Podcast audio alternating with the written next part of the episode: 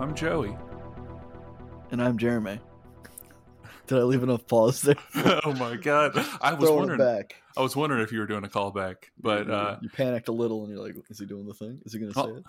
to be fair, I'm always in a state of panic, except for when I'm listening to this week's album. Oh yeah. What did we listen to this week, Joey? We listened to a little album by a band that I like called Pile, and the album is Green and Gray. I mentioned it on my list of 2020 good albums that I liked, and we're listening to it now. Yeah. So- And so you've been listening to it for about a year, at Yeah. least, presumably. When did is is this something that you discovered last year? Because it, it just released last year, right? Or This- 20, was it 2019? It was uh, May of 2019 when this album Okay. released. Last year, just randomly, I found one of their earlier albums. You're Mhm. better than this. Is I'm pretty sure that's what it calls. I'm I'm not. I'm not hundred percent.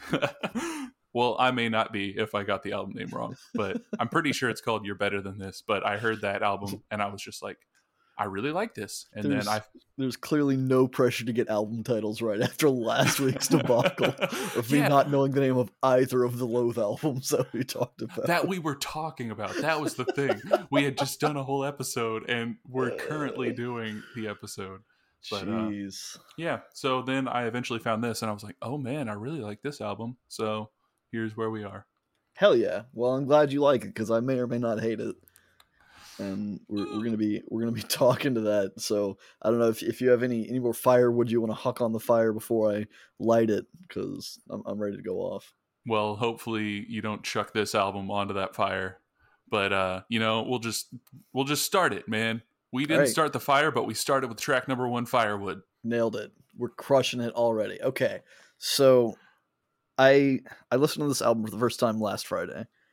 Uh, we recorded on Wednesday, I think, so I didn't listen to it on Thursday. Or I okay, so I started listening to it on Thursday. Right? I started the first track. I or maybe it was Wednesday night even. I think it was probably Wednesday night. Uh, regardless, I started the first track and I had to stop it. I'm like I've I've got to listen to this on Friday night because it just has that vibe Okay. uh, for for me at least of just like there, there's a specific feeling that I can't really explain that just comes with Friday night. I mean, it's, it's the beginning of the weekend. I usually don't do anything on Friday nights like planned. Maybe I'll play video games with friends, but it, it's mostly a free night for me. So it- it's kind of like opening me up in, in a way. And I listen to it, I'm like, okay, I understand what this album's gonna be, and I wanna I wanna give it a full attempt, a full respect on Friday night because it sounded really cool. oh my I, god. I immediately liked the sound of the first track, which is Firewood. Uh, and so I was like, okay, I'm going to wait till Friday night. Friday night, I went for a walk and I played this entire album. I walked through the entire album uh, and then walked home listening to something else. But I fucking, I, it's great. I'm just going to get that out. I really, really enjoy this album. oh, that's great. Uh, but yeah, Firewood. It's it starts soft and slow. It's kind of got this like indie. It, oh, the the album and the mixing of this album, it all like sounds like you're listening to a live band play in like a small venue where like the vocals are, are kind of like reverby and echoey but they're like also a little bit muted and the instruments kind of have the forefront but they don't really overpower anything and it just gives me the sensation of like being in a small venue for for a live performance kind of a thing. But yeah, the song it, it's it starts kind of soft and slow with some kind of like indie grungy guitar stuff, uh, and the vocals come in and, and it gets more of that kind of grungy punk rock sound uh, a bit. Uh, the guy's voice I really like. He he nails the vibe of the music. He can sing really big and loud in the choruses and stuff, and it's just I I want to be singing with him kind of kind of a thing because I just I don't know his voice sounds great. The guitars, the drums, it all it all sounds great. And then throughout the song, there's kind of like these ambient strings and effects that kind of accent this ebb and flow that kind of overtakes the whole album. Really, it's just kind of back and forth between this calm energy and this very aggressive punk kind of energy. With a, it kind of gave me like a System of a Down vibe in that respect, where they kind of like swap back and forth between more like melodic and chill sections and then like the fast paced nu metal or whatever. But not that this sounds like System of a Down, but structure wise, it kind of Yeah. gave those vibes.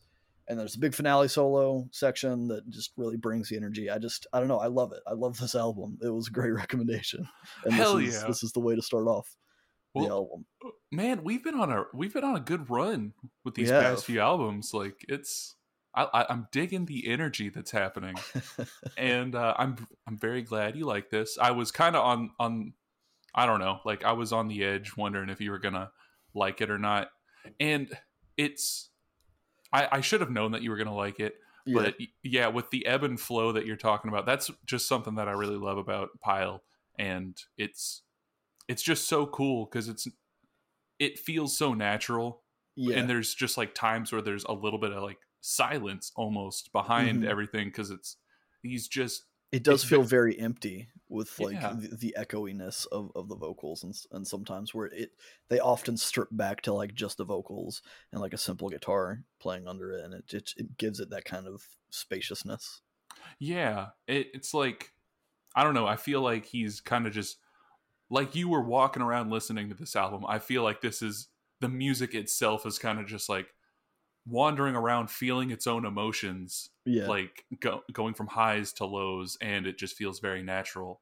Uh i like the way he sings a lot. The the vocalist he's the, a vocalist and like lead guitar player i guess. I mean i think him and another guy Chappy Hull uh kind of switch but the the singer and guitar player and main songwriter i guess is Rick Maguire Mhm. and he i just love the way he sings Yeah. it's just so like free it's it's like- kind of like enchanting it's Yeah. just like there, there's a quality about it that you don't hear often yeah yeah and it's not rough it's not like it's it's like a, a negative quality it's very smooth and very like somber and like melancholic in a lot of ways yeah i feel like works. I feel like this is a pretty, I guess, somber album, at least in in parts, and he definitely has the voice to back it.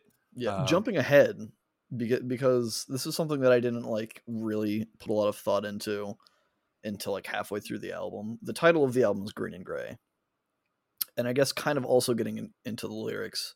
I guess we'll do the lyrics for this song first, but then I'm going to kind of skip ahead in my notes just to kind of because I have thoughts about the the album title and how it applies. I don't know if you do as well, but uh, so this song Firewood to me it's it feels like it's a very honest depiction of aging from the perspective of someone that's kind of in a similar mindset as me.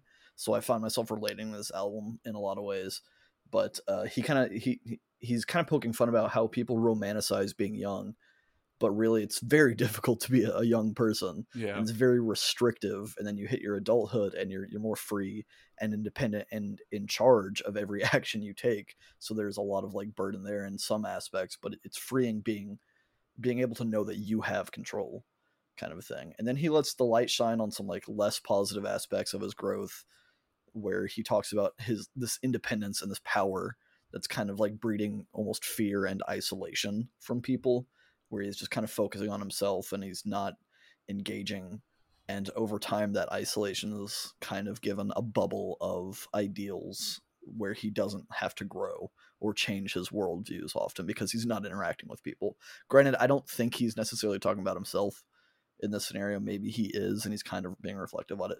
But because of some of the other elements of this album i kind of i kind of feel like that part of it at least is kind of judging people who grow old and never change their political ideals or whatever See, I think he's like, I think that's like spot on. Like that is exactly what I get out of this song and other songs on the album, and I really love that element that he brings to it because I I think there is plenty of him singing about himself mm-hmm. to it, but yeah, it's I think a, a lot of what he says is also like a social commentary of just people in general as well.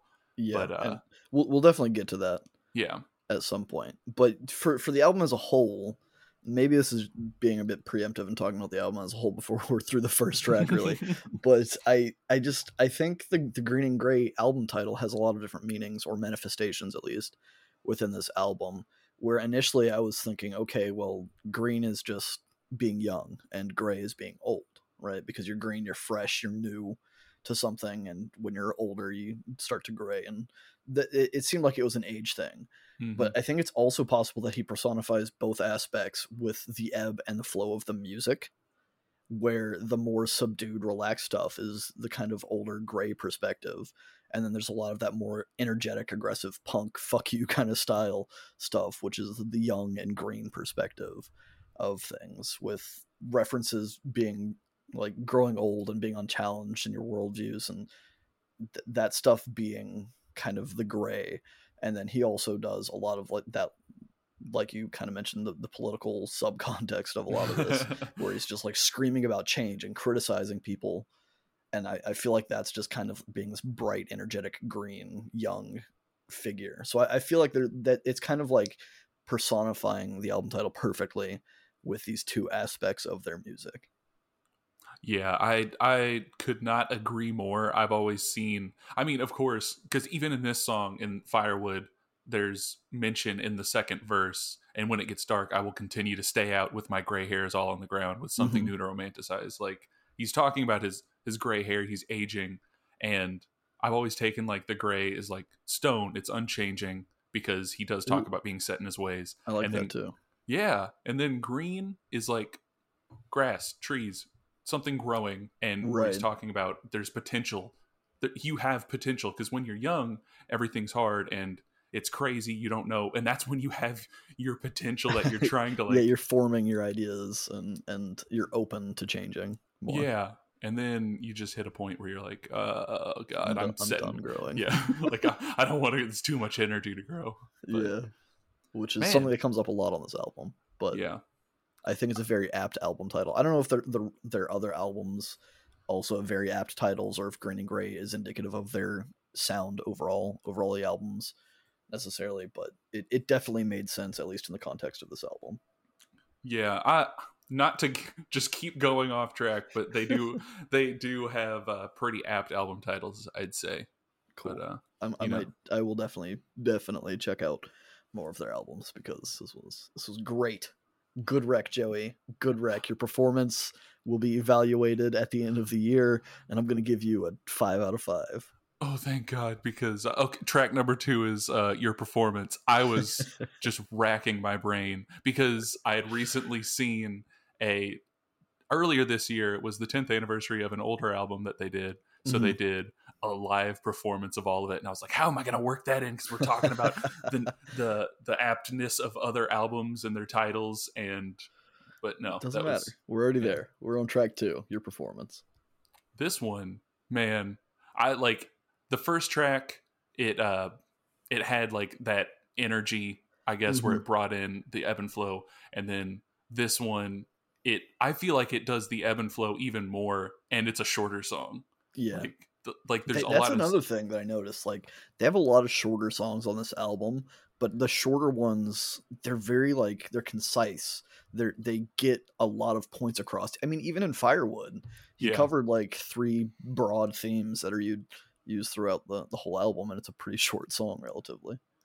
yeah it's it's five minutes for you people out there Yeah, but- okay. So I, I guess in pop standards, it's not really a short song, Yeah, but but, but in my mind, like I mean, there for the amount of subject matter being covered, yeah they do Yeah. great at condensing it down and, and getting points across. and I mean, part of that song is just instrumental. So Right. really, it's it's shorter. but back to your yeah, performance. sorry.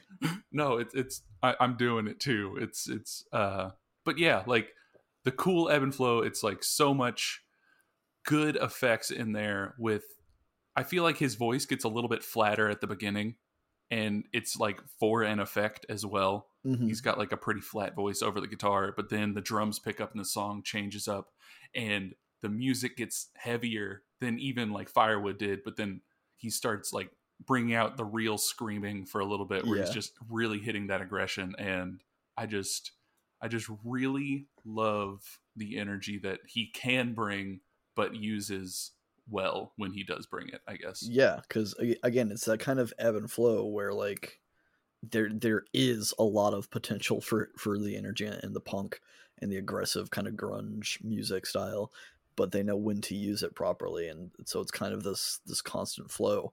Honestly, the song almost gave me like I'm not even gonna say almost. It, it kind of made me remember like the Helms Alee album that we did of Yeah. Sleepwalking Sailors, because at least for the, the intro section or for the first part, it's very just like floaty and I just feel like I'm kind of like floating at sea. the sun's kind of starting to sink and and just kind of like feeling lost because there's this like I don't know sluggishness to the music and it kind of like numbs the brain like you're like a sad drunk kind of stupor kind of kind of a deal. But yeah, and then it picks up and, and has the more punk vibe stuff. Lyrically, this one is the more political subtext. It's not really subtext, I guess. Yeah. But, it, but he like to me at least, it seemed like this is just like a diss track talking about how politicians aren't human and they, they try to act like humans, but it is just an act and they lie and they campaign campaign to people that are susceptible to buying into that kind of stuff and they never really commit to anything. They just use empty words to make promises that nobody's ever going to hold them to because once they're elected, they don't have to because they're in control. Also, potentially calling calling them lizard people, which comes up later in, in, the album as well. There was one thing I I wasn't sure, and that's the last two lines of the album or the song. He says, "With my lone offering, my lone offering." I guess the full last section is, but it has no taste, provides no sustenance. Talking about their words, but uh, he says it still ends up at the table with my lone offering. I'm not sure what his lone offering is that he's referring to. Yeah, that's where I'm kind of not 100% on this song because yes, there is definitely like the political talk in there talking about just the manipulative politicians who like don't they don't believe a word they're saying, but they want right. you they want you to believe it so you'll help them win whatever. yeah, they'll get power, money, whatever. Um, but then the, the end of the song, that lone offering part, it it makes me think that he's also like he's talking about he's falling for it like mm-hmm. maybe he i don't know if he's talking about like in a friendship as well like comparing it to just people who are manipulative in real life and it's like he's the only one who's falling for it but i know judging by the beginning of that of the song it it doesn't seem like he's the only one falling for it but yeah. that's just kind of like at the end i was like what's his lone I offering? Mean, maybe maybe you're onto something with the whole relationship angle because that does seem to be one of the themes that kind of come up a few times throughout the album is the fact that he's alone. Yeah, he, he's growing old and alone, and he he's used to that. So maybe this is kind of explaining a bit how he feels about other people in general and why he chooses to kind of be isolated in that aspect because he feels that everyone's just always trying to use each other and he feels like what he is offering in a relationship is so singular and small in the grand scheme of what people want out of relationships that it's not even worth it. Yeah, his his views on or his takes on this album on like just not even strictly romantic relationships, right. I don't think, but like just relationships in general. I can definitely relate to. Yeah, for like, sure. I I'm right. That's what that's what I mean. Like when I said I could relate, like even on on firewood, like again, d- there's a feeling of isolation and being content with that isolation that I really relate to in yeah. this album. And like realizing that there's just so much work that goes into it and people are always out there like oh yeah it's a lot of work but it's worth it like you got you have this social circle or this friend or this person that's always whatever and just being a person that's like I, I, I can understand that you see you think that, but, but, it, it requires a lot of effort to maintain those, those yeah, relationships. And, and I just don't. I'm just not feeling it. yeah, it's. I mean, some people people have different energy levels and different energy types, and some people can expend more energy in social settings, and some people can't. And there's nothing fucking wrong with that. Yeah, it's. uh I don't know, just like all those people out there without social anxiety. Maybe they're maybe it's easier for them. And not saying that I, I have like terrible social anxiety because I I do plenty of socializing. Yeah. But it's just like being just, out when you're like forced to to interact with people and you feel obligated to do so. It's taking your very small anxiety and blowing it up on on a bigger screen for for you to kind of like feel swamped by or feel Jeremy MVP killed it. Track number three is on a bigger screen. I was I was trying to make my way there, and it just I thought happening. you were, but I, I wasn't sure, and I was like, I don't want him to go on too long if he's not. So we're we're already like twenty minutes into this. Episode. Oh my god! Okay, so this one, this one, it's two minutes and thirty nine seconds long. It's it, so we can't be talking about it for that long. It you starts off. It's got a lot more energy, fast paced yeah. guitar, and the drums really seem to like kick it into high gear. Which the drums on this album, I really like the way like he's. I guess if you're talking like technical skill, he he is a technically skilled drummer, but I feel like he fits this band so well. Yeah, where, for sure. Like, he keeps up with the the speeding up, the slowing down, and brings it all together in a way that I feel like really makes the it takes the music up that extra notch. I agree. Uh, this one, like you said, it, it, starts with that kind of that big punk energy kind of thing, and I was waiting for that ebb and flow for the song to kind of calm down, and then finally that happens about halfway through the song. Which I mean, again, it's only it's a pretty short song, but like halfway through, it just felt like all of the energy is just drained out, and you're left with this kind of slow, somber sleepwalk kind of deal. Uh, and then it comes back in because I mean, again, it's the ebb and flow. But the the rough strings and the, the piano in that kind of like rough slow section really really dra- like accent it well and they, they sell it i love it yeah i love it too especially that like i don't know it's not the chorus i guess but that when they find you out like yeah. the way he just screams that and the vocal harmony behind it yes it just really makes it it's so they, like they he knows how to nail some really cool harmonies to get a specific feeling throughout this album, and I really enjoy it. Yeah, it like hits me in the same way that like vocal harmonies from Alice in Chains hit, where yeah, like it doesn't sound like spot on to that, but it's just got that same. The, the voices just work so well together. Yeah, there's definitely like a, a grunge feeling that I get from a lot of this album. but oh yeah, and and the piano is I guess not introduced here, but it's very prominent in the yeah lower part of this song and i really like the piano that they play because it sounds very lonely and like you just walked into a to an old dusty room and just plonked a key and you're like oh that sounds haunting. Mysterious. Mysterious.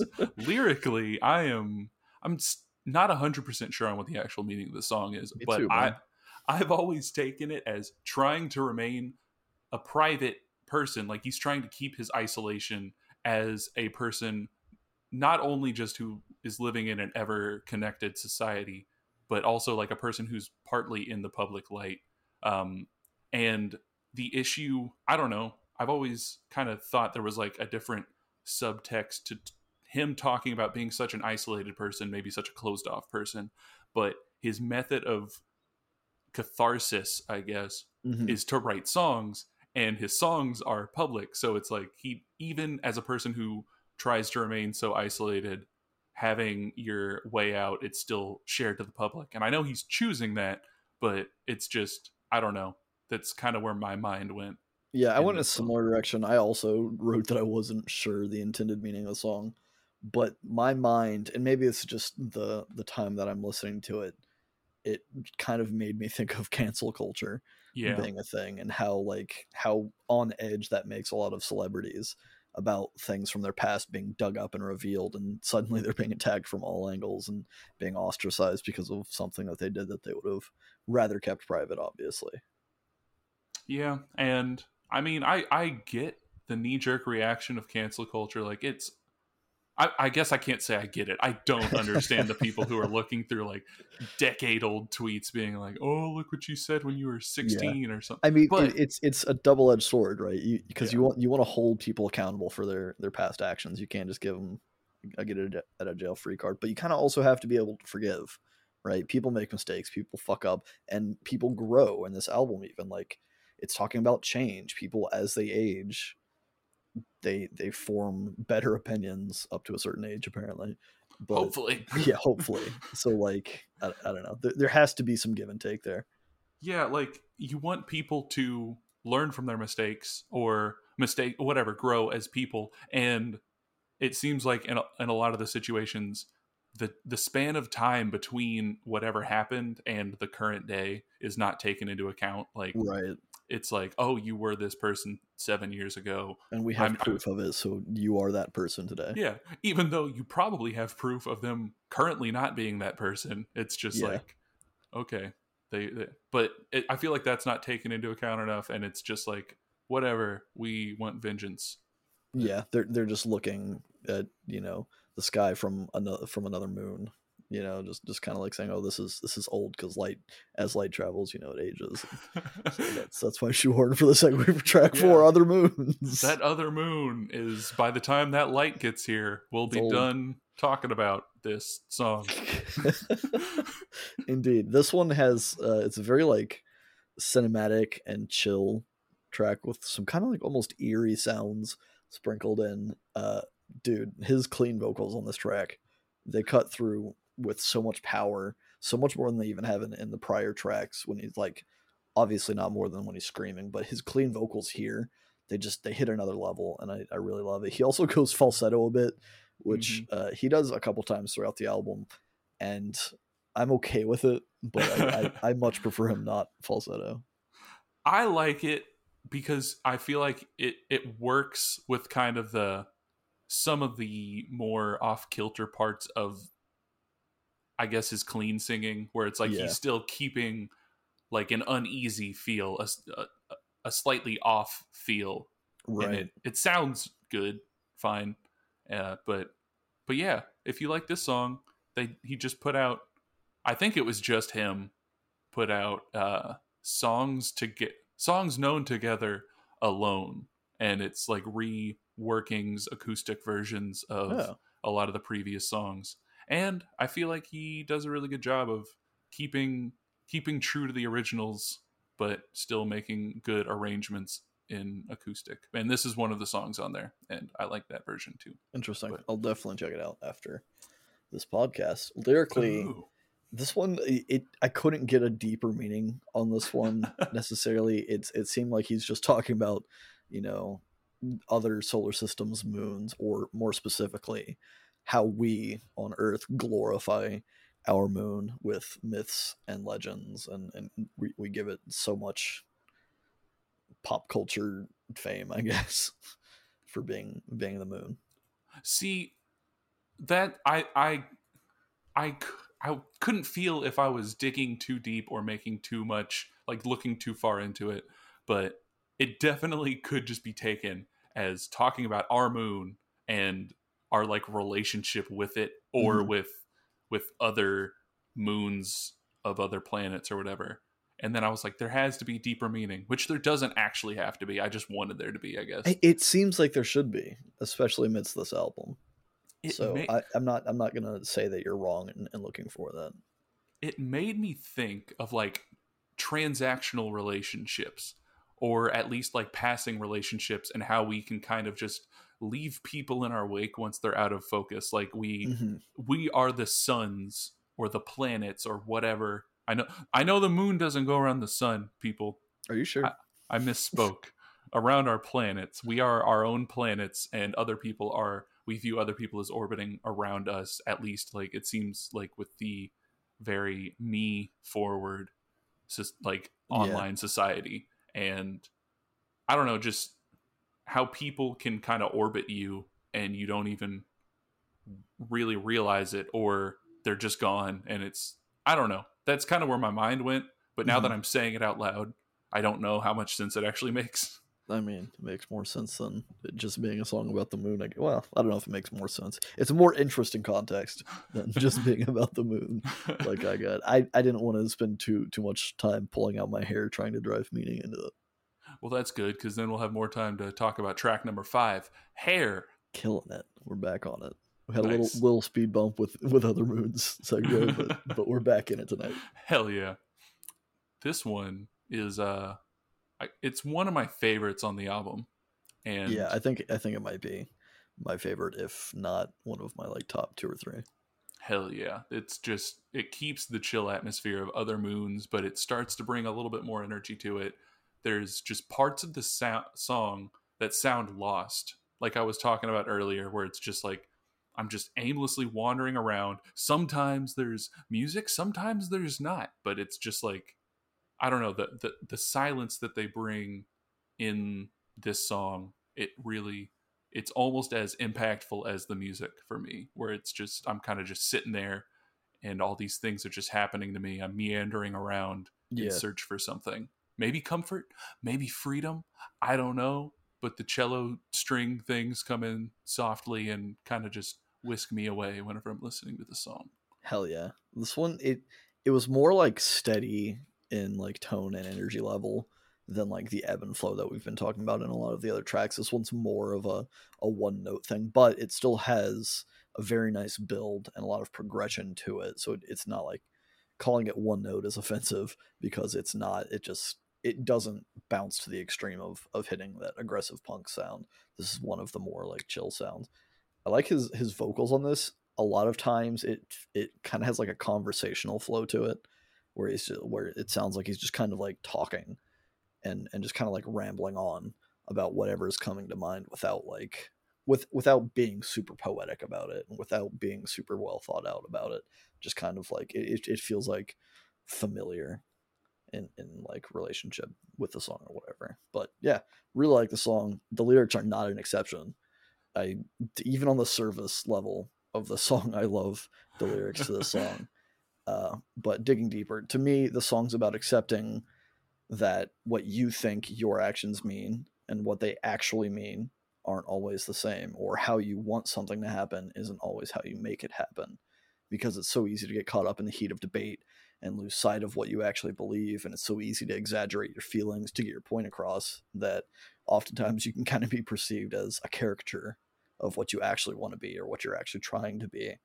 And he kind of goes in a circle at, at some point uh, when he says, I went from one reason to none to as many as I could argue and back to zero because I could fight, but I don't want to. I'd rather recite my fate, which is kind of going back to what you already said about when you get old, you just you don't give a shit. You don't want to fight anymore. You just like this is this is who I am kind of a thing.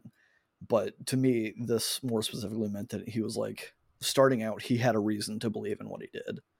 And then he felt like he didn't have to justify his beliefs to anybody. And then he got defensive and he's like, okay, well, I have to keep coming up with so many reasons just to keep defending myself and countering what somebody else is saying and arguing. And eventually he just became so exhausted with doing that that he's kind of back to where he was. And he's just like, look, this is what I believe. I don't have to convince you otherwise. And I'm happy to accept that. And I'm, I'm not going to change my mind. I can see that you're not going to change your mind, kind of a thing, which again, kind of throwing back to firewood of people being unchallenged in their views in old age. Uh, it's great. And then the chorus has this kind of like imagery of a, being a tangled ball of hair with other people, which to me seems to be acknowledging that like everyone is so invested in the opinions of others that it becomes hard to really tell what is your belief and what is somebody else's. Yeah. That, that was a lot of rambling. I'm sorry. I mean, it's. I feel like this is a pretty deep song, I guess. And again, I, they cover so much like lyrical breadth within the course of four and a half minutes. It's it's insane. And it, it's just so great. Like there is not a lyric in this song that I don't just love. Yeah. It's just even starting off like so the chorus is talking about this massive hair like i feel some hair that's hanging off of me it's not mine nor do i want it to be mm-hmm. and once again talking about like what his want to be isolated or to be free just free of other people free of society and realizing the cost that that has he's this whole thing is written from a place where he's weighed the pros and cons and he understands and feels the negatives. It's not like he's so cold that he can't comprehend mm-hmm. the negatives. He's just like, shit, I got a life that I'm I want to live my life the way I want to live it. And I understand that that comes with the the bad parts of loneliness, I guess. Yeah. But so it starts off I used to think there was just one puppeteer pulling on all the strings, but now it seems like we're all tugging on something in one old big one big old tangled mess. And that that just really hits the hair analogy, I guess, yeah. where it's like you used to think that there was purpose to what you were doing and what like like you said it was just i do a thing this is what happens and it really is I, okay i do a thing this causes this person to do a thing and this it's like dominoes just going yeah. fucking it's just nuts and he'd rather uh not be a part of that i guess yeah, and I also really like the the last half of the chorus that that you didn't read, which I'm going to read because I just I, I really like. He says, do "I it. will I will pull for you if that's what you want me to do, but I like to walk fast, and I demand you allow me to." Kind of a thing. Which again, this is kind of restating that like he has he knows what he wants, and he's okay like accepting that there's going to be some give and take but if if if you guys are all going to be in this together like you got to let me do my own thing kind of a thing which i'm i'm down for Oh my god. It's yeah, this song it's just like so fucking deep. It's so dense. It's like a labyrinth with no center. You're like every time you take a turn, you're like, "Ah shit, but there's also this." yeah you just keep wandering deeper and deeper and there's never there's never a resolute there's no there's no reward like uh, the next track which is a labyrinth with no center. I did one. you did one. We're doing it. We're, we're sharing the load mr frodo is that what they say? Yep. is, is that the lord of the rings reference i need to make? Share the load. for those for those uh listening i might get a lot of flack from this from our one viewer listener. Hi ben. Shout out to ben by the way. Ben, he's the man. ben's the most consistent listener we have uh but i i'm not a huge fan of lord of the rings i don't i don't know if i've actually seen all of the movies to be honest yeah, because you it fell just- asleep. yeah, 'cause they're not my, they're not my cup of tea. but a labyrinth with no center, track number six. This one starts with a, a very lovely acoustic guitar, and it's backed up by the droning like strings and cello from the last track at the end. Uh, and it kind of has some like slight doodling on some clean electric guitar that just sounds nice. It gets a bit spicy slash jazzy with some of the chords that come in to progress the song. The build overall is pretty great, and then it leads into this big like raw punky explosion again that you're kind of expecting from Pile at this point. The song covers a lot of ground with its ebb and flow in just like four and a half minutes. It's just constantly back and forth. And there's a really, really awesome bridge section that has some like really driving toms and some fuzzy bass and some radic guitar and effects. And it just kind of like it kind of like leads you on this kind of crazy, insane journey and then ends with this big, like final big punk section at the end. And I, it's it's very impressive. I like the song a lot. Hell yeah. This one it I feel like it really personifies kind of that that ebb and flow sound where it's it really hits the high. I guess where other songs maybe were more laid back. This one really shows you how far they can go. Like it really Yeah. brings the intensity and the screaming and everything's just super like fast paced and in your face where a lot of other songs are kind of slow even if they're heavy they're still like there's a slowness about them Yeah. uh, lyrically, I think this song is about trying to navigate surface level acquaintances and not really seeing the point in it. Like Interesting. To hit, to I guess, kind of hit another the, like the same point we've been I've been hitting. I it sounds like you might have something different, I do. but uh, expecting that you can just live this easy life where you don't need anyone close close to you, and then having to deal with the practice of that, I guess. Yeah, and th- that's definitely a very likely theme. But for me, I, I don't know. This one it seemed to be the inspiration for the album's title and theme of Green and Gray, where it seems like the the singer's going through an experience of trying to find peace somewhere else. After all, you know, the grass is always greener on the other side, kind of a motif coming in here, where he's he's navigating this labyrinth. He's going through his life and he's trying to find the reward but he just comes out on the other side. There's no center or end point to his journey. He just he goes through this experience and he ends up on the other side. And on the other side of the labyrinth, guess what? It's the same shit that he started with. He's just outside of this labyrinth and and nothing's different.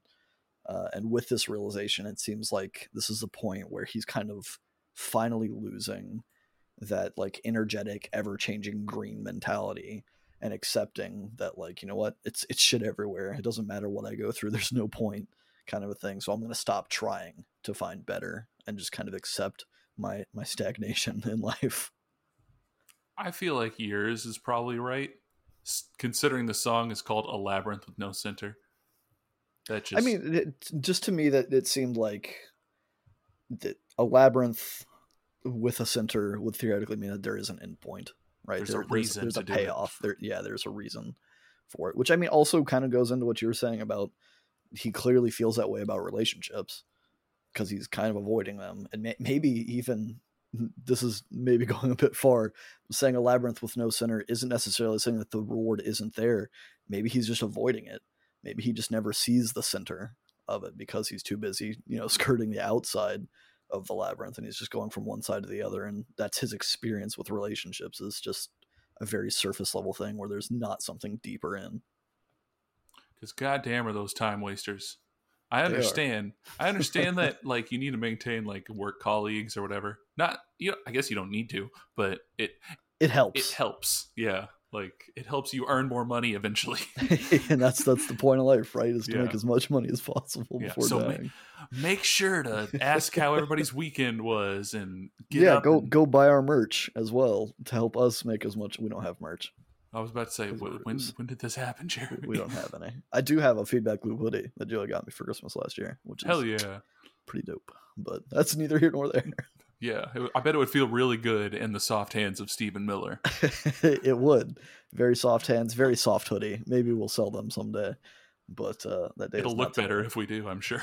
it, will, it will. Track number seven, the soft hands of Stephen Miller, not the Steve Miller band, Stephen Miller, by the Yeah. way. So- and not just probably literally anybody else named Stephen Miller. There's one specific Stephen Miller, but I feel like that's a very common name.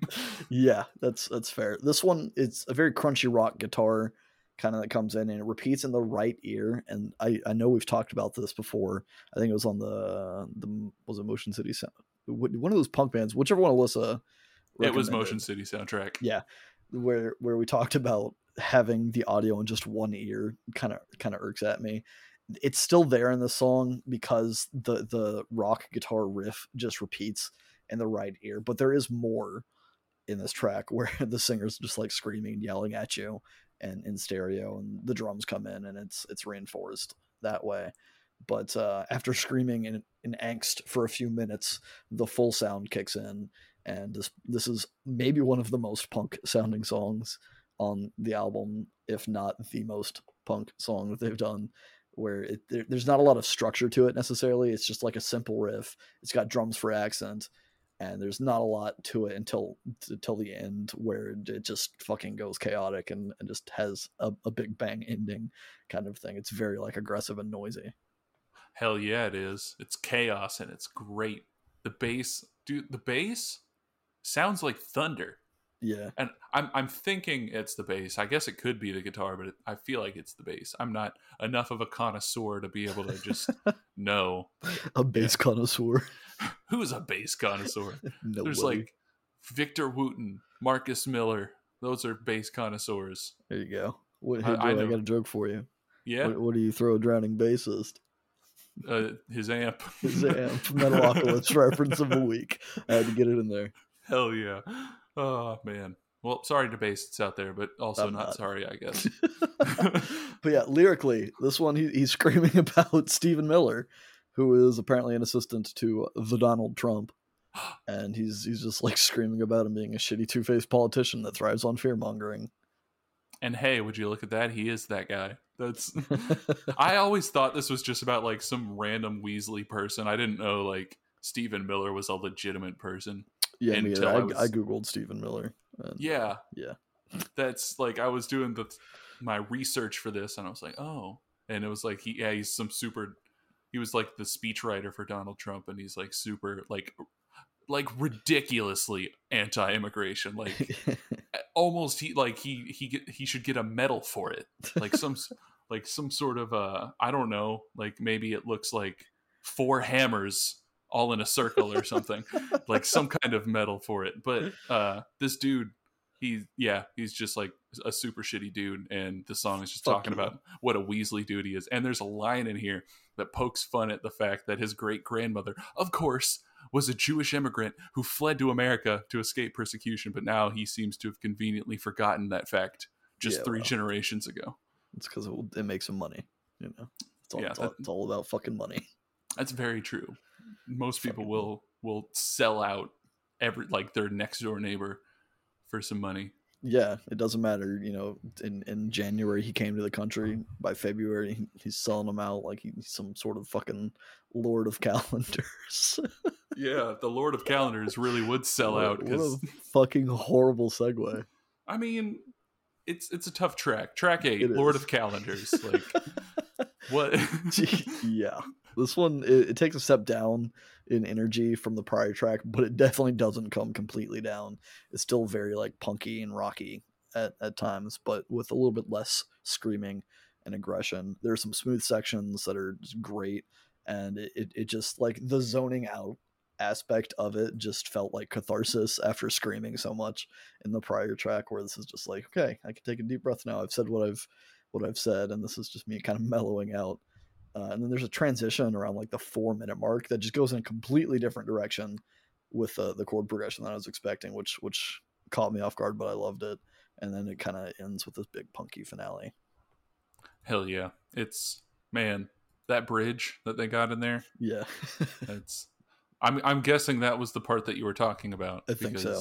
It's uh, man, I just love it. It gets stuck in my head all the time, and it's just great. And I love it, and I love the energy, and I I'm just gonna say I love it again because you love it. You love the Lord of Calendars. For, well, from like this point on to the end of the album, it's just like a bunch of hits for me. Interesting. Like, I hate the rest of this album. Oh my god! No, I'm just kidding. I'm just kidding. lyrically, I think this song is about trying to manage several, I don't know, I guess obligations, social obligations, or just life obligations, and just trying to keep, like, kind of what he was talking about with hair, where it's like everything's kind of just interconnected, and you, you're just like, shit, man. I do I have enough energy to devote to all of this stuff?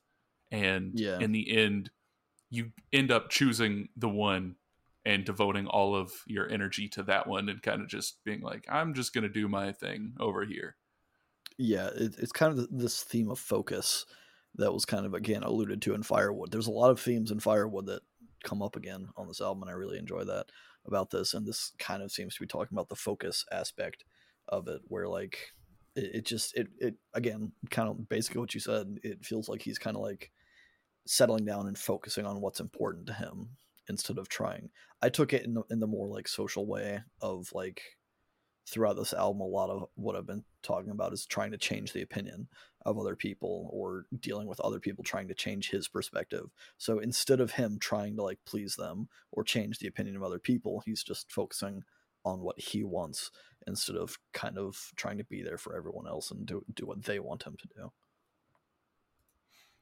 Yeah, it's uh it's a recurring theme and I could keep he keep saying that over here with my bruxist grin.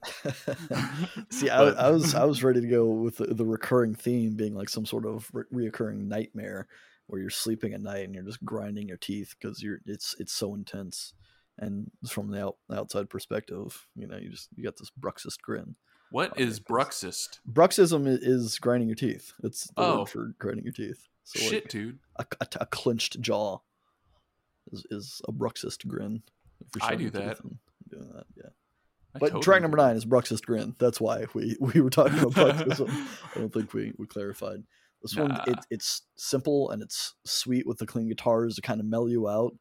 And then wham, you get hit with this like psychedelic rock riffage that just wakes you the fuck up. There, there's not a whole lot else to say about it uh, at least from my perspective on the music. It kind of transitions back and forth between this kind of groovy psychedelic feeling and the more like indie chill vibes that they've got going on.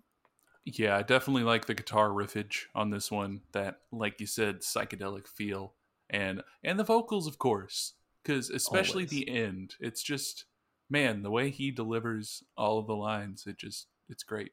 But uh, especially the, the second time around at the end, like the very last, where it's like the instruments kind of back out and it's just him. Yeah, and it's it's it's great. Uh, this one, I think that this song is about the anxiety of like feeling trapped, like feeling like you've gotten yourself in over your head in a situation where, like in Lord of Calendars, he's talking about, I guess, strapping it all to one horse is how he put it. Yeah, and uh, this is the the analogy in the song is that he started out with a bunch of different horses pulling in different directions, and now he just has one horse that's pulling in one direction, kind of. Yeah, and uh, I feel like this is not necessarily the consequence of that, but I don't like the trouble either way part makes me think that he's at a point where he's just like, damned if I do, damned if I don't type. Yeah.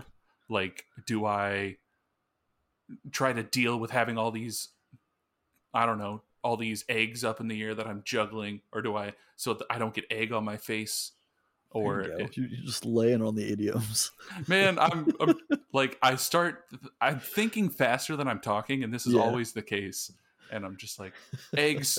They're in the air. eggs, egg on face, eggs in the air, juggling, fragile. Yeah, I also couldn't really get uh, a good beat on the meaning of this one, other than like a vague stress feeling. So I cheated. Yeah. Uh, I scrolled down a little bit on Genius. yeah, okay, yell at me, but I, I needed to know because I, I couldn't get anything. Maguire explained that the experience that inspired the song, he, he said, quote, I just know that there's a bunch of change that's going to happen in my life real soon, and my body is reacting to all of it. So, I mean, it it was not any deeper than than just the vague stress feeling that we both kind of already picked up on. so Which stressful. surprised me. The kind of stress that would make you grind your teeth. The kind of stress that would make you feel so small, just like a bug on its back, ready to be squished. Track number 10 is a bug on its back. Bug. Bug. Ladybug. Ladybug. Fucking presidents of the United States of America. They like Hell singing yeah. about bugs, man. They do. I didn't even realize that until you started to sing Dune Buggy and I started to say Ladybug. And I was like, they like shit. bugs. But we're talking is- about Pile. Yeah, we are. We're, we're on the home stretch. We got, what, four tracks left? Yeah, and this is another one that it's just got such a smooth transition from the last song. Like I feel like the second half of this album, it's just it could be a, a song with how they write songs because they're even in their songs they're so different. So I feel like this could just be one long song that's just ever changing. But I'd be interested to to hear a long, a long, you know, fifteen minute song from them in that style. I'd be down for it.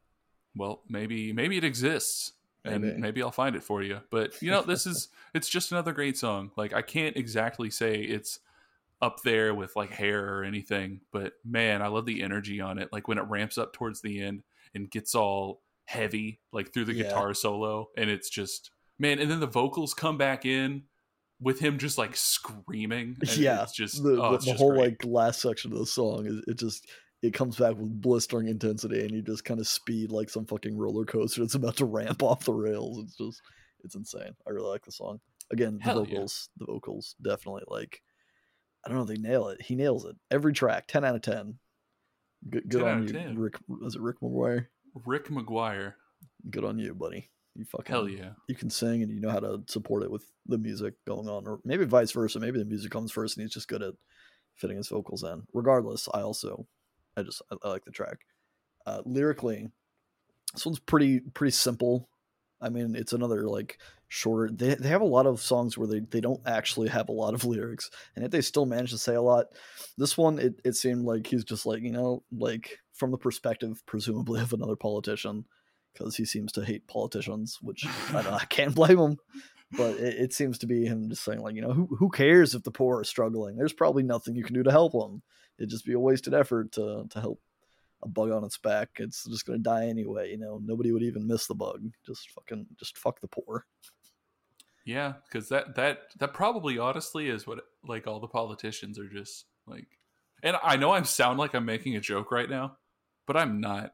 I feel like there's got to be some people out there that are just like laughing their asses off all the way back to their fucking mansions, yeah just being like, "We I'm not going to help the poor. They, they what if I donate a million dollars to the poor? They're all still going to die. What point does Yeah. it make?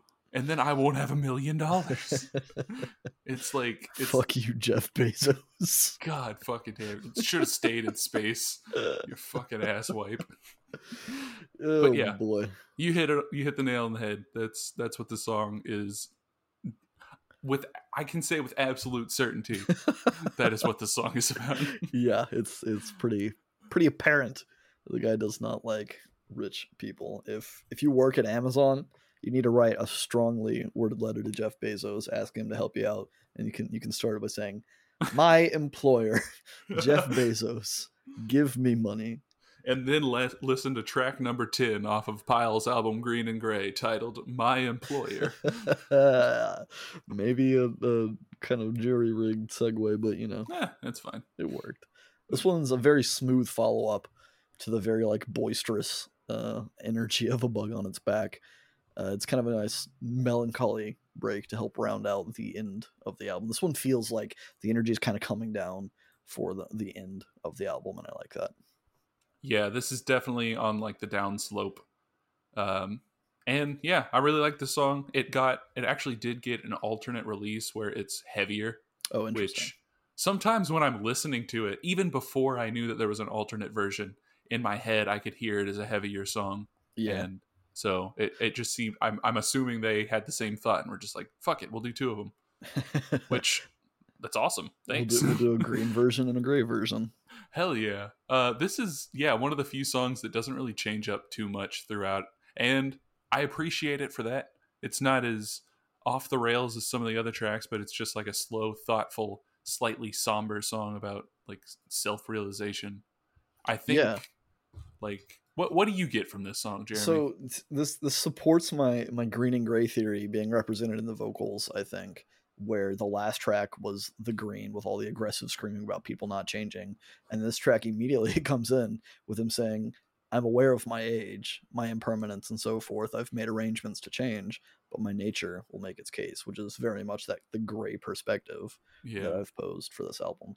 Because of that, though, I'm not really sure at this point if the gray and the green are supposed to be the same character at two different points in their life, or if it's two characters at one point in time, kind of a thing.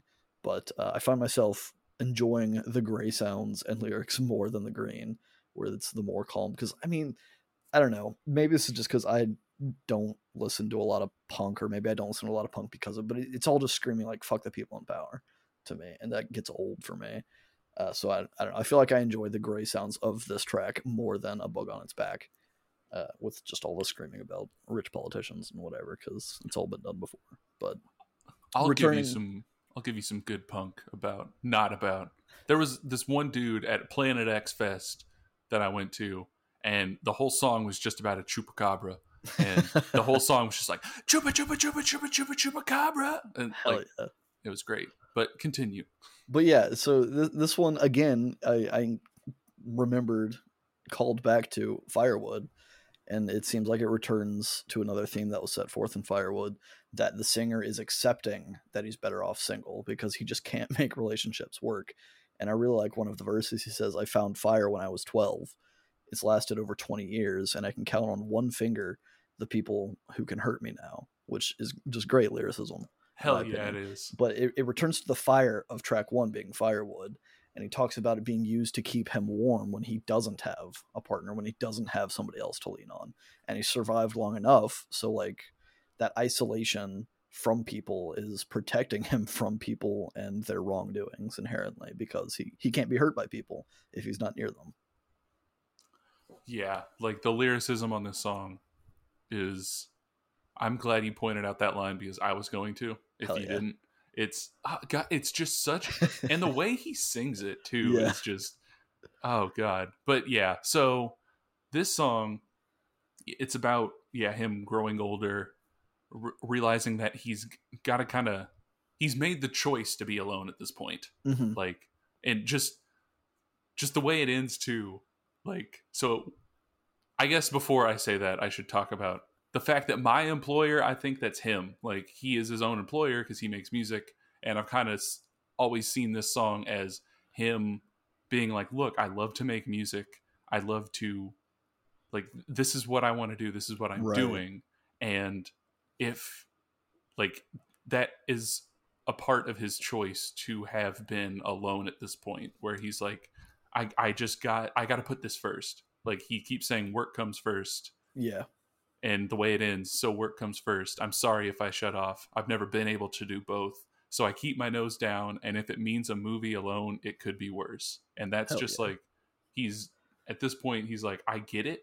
I understand that other people want or need things from me. I understand that. I guess maybe there would be positives to it but he's like this comes first. This is this is my thing. I make right music i've chosen this and that that's what i do Yeah, and a lot of people, especially when they're looking for a relationship, don't want to come second to work. And that's kind of, I mean, the, the quote unquote rock and roll lifestyle, right? Is you, you have to put the music first. And some people are cool with it. Some people are totally fine with being second to your career, and more power to those people. Good on you. But it, it seems like Mr. Maguire has not had that experience. And so it's just like, look, like, I get it. Relationships aren't going to work out just because I'm so invested in my my music career. and i gotta say i'm glad Not glad that you're alone, sure. I guess, but I'm glad you're very. I'm glad he's alone because if he wasn't alone, he wouldn't be writing this shit. You know, I guess that's true. So thank you for being alone and writing this album. Taking one for the team. Hell yeah. Taking 13 for the team because there's 13 tracks, Tracks. on this album. Yeah, we we need to find some some better places to hide your weird anecdotes. What? Uh, it's not even an anecdote. It's just like a That's a fact. it's just a, a fact. Your, your weird facts. We need to find better hiding places to put those so they don't they don't come out. Hide them somewhere deep in your mind. Well, track 12 is long enough to hide plenty of shit in there. So, track 12, hiding places. don't hide your weird facts, Joey. I appreciated it. I thought it was humorous. Thank you. It was just weird.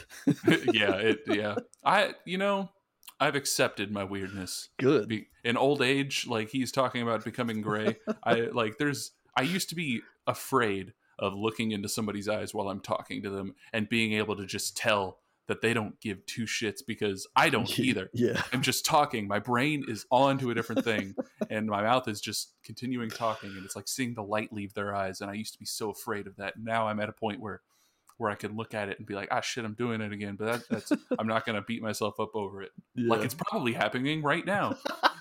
nah, I'm totally engaged with your story. Track number 12, hiding places. Again. so it starts with some very like atmospheric ambience, which is really cool. Uh, you can kind of hear him talking or singing in the distance through like a megaphone or something distorted and fuzzy, but I couldn't really make out what he was saying. And then the song, quote unquote, starts uh, with this like big and powerful, but also not like fast and aggressive kind of section where it, it feels like it knows the pace it needs to have to get the point across where it it, it kind of rides that line of being powerful but not aggressive which is very a, a very delicate line i think uh, and then it strips itself bare when the vocals come in and it kind of like slowly reassembles itself for a little bit. Uh, there's some really cool like mysterious chord progressions that give some really groovy vibes that i like throughout the song. The big loud power eventually does come back completely for a, a nice like instrumental solo section and stays around until the end with some like feedback and amp noise and stuff that kind of drones for a good 20 seconds at the end of this track that that gives this song kind of the feeling like this is this is the end of the album even though there is another track after it Yeah, I feel like this is the climax of the album, like the big ending. But then there's Right. also an there's after. an epilogue kind of thing Yeah.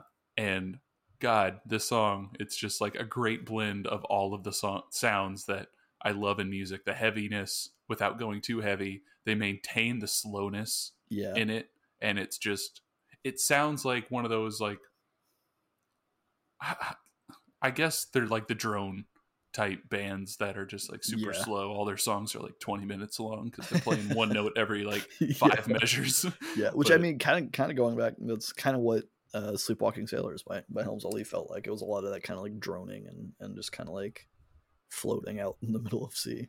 Hell yeah. But it's nice and I like it. And I feel like the music really does a good job of orchest like illustrating what he's talking about and how he's singing. Like everything just kind of seems to be one one being where whenever he's getting a little bit quieter the music is and whenever he's bringing it back up the music is coming back up with him. Yeah, it, it, it's a very good range of sound volume and and tone and emotion and and it's just this is this is the piece de resistance of the album The chef's Very. kiss. the chef's Ugh. lyrically Oui, oui. and musically uh, i feel like this track solidifying it, its place as like the climax a- as the ending of the album it, it feels like it's melding both of the green and the gray attitudes that i've kind of personified throughout this album where it, it seems like he's criticizing someone for fooling the world and since they pulled it off they were able to and or forced to flee and live in isolation, disconnected from society. So it seems like the truth was revealed before they were outcasts, that they had fooled the world, and now they have to go and live with their their guilt or their shame for the rest of their life.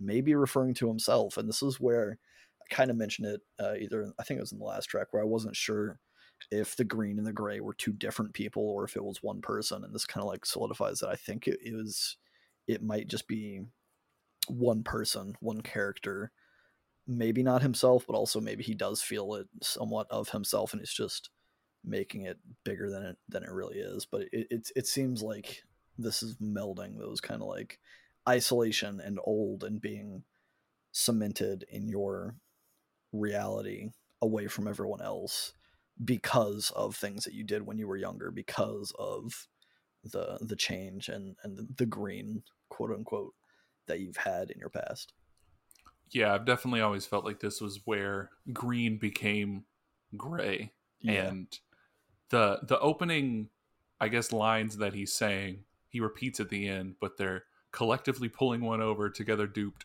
universal ripoff cosmic prank on a world of suckers and that I feel like that illustrates both green and gray, where he's talking about like you could say that about politicians pulling one over on people, like you're all just suckers. You're you're getting you're getting ripped off by these people. You're getting fleeced. You're whatever, and then the per the the gray who has chosen the isolation yeah. convinced himself that he's better off without people. He right. could be saying but, that but about he's also lonely. So he's yeah, like he's kind of saying that like, yeah, I chose this life. Fuck me, I guess, because I I do want to not be lonely, but I've also made myself lonely, kind of a thing.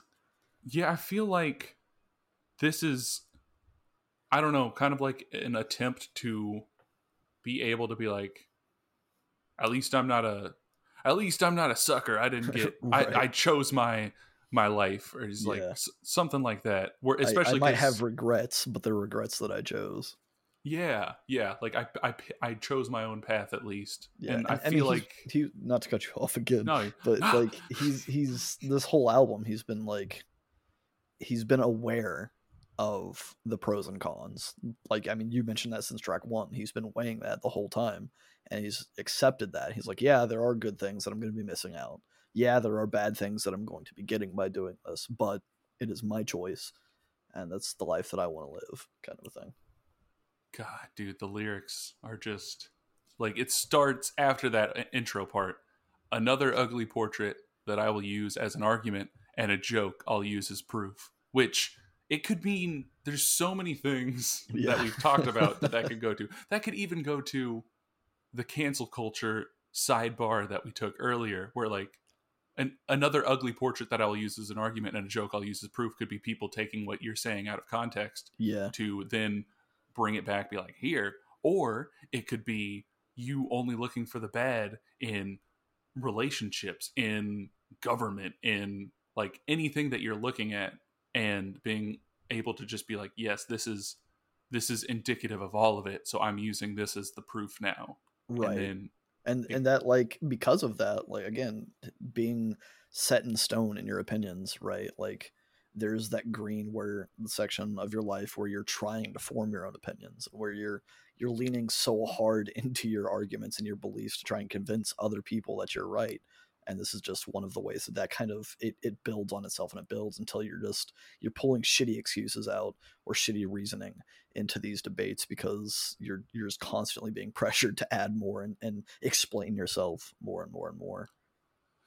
Oh man. I'm gonna read more lyrics because uh it's just, just read the whole song joey. Then well and then the next lines like it even hits on that the green and gray so much the the change and then the unable to change. Yeah. Where he says holding those cards so close that you can't read them anymore but there's a time limit and it's the hand you have to play from now on with a pass from which you can't take off. And it's just like so you have these big ideals whenever you're young and it causes you to make these choices but you're so in it that you can't even rec- like realize how yeah. it's affecting everything else.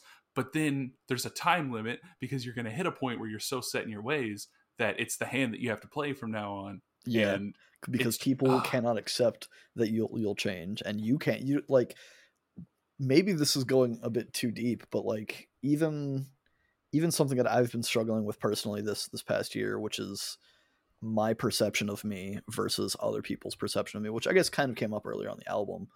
Just like you're you you lean so hard into being a certain person that you kind of lose sight of what you were wanting to be that you're you're that people are are expecting you to be a certain way because you you've put forth so much effort into being that way and you've kept kept building and building and building on it.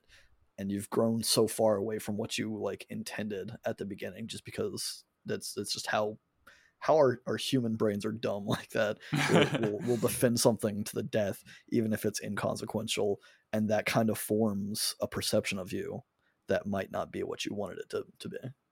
Yeah, and it's just always being reinforced by other people making the comment like, ah, "Oh, that's like, oh, classic Jeremy," or, right. Like shit like that, where it's like, "Oh, I guess I'm this person now." yeah that's me and, and you feel like that becomes a part of you and then you have to defend that at some point yeah. even though that wasn't originally a part of you.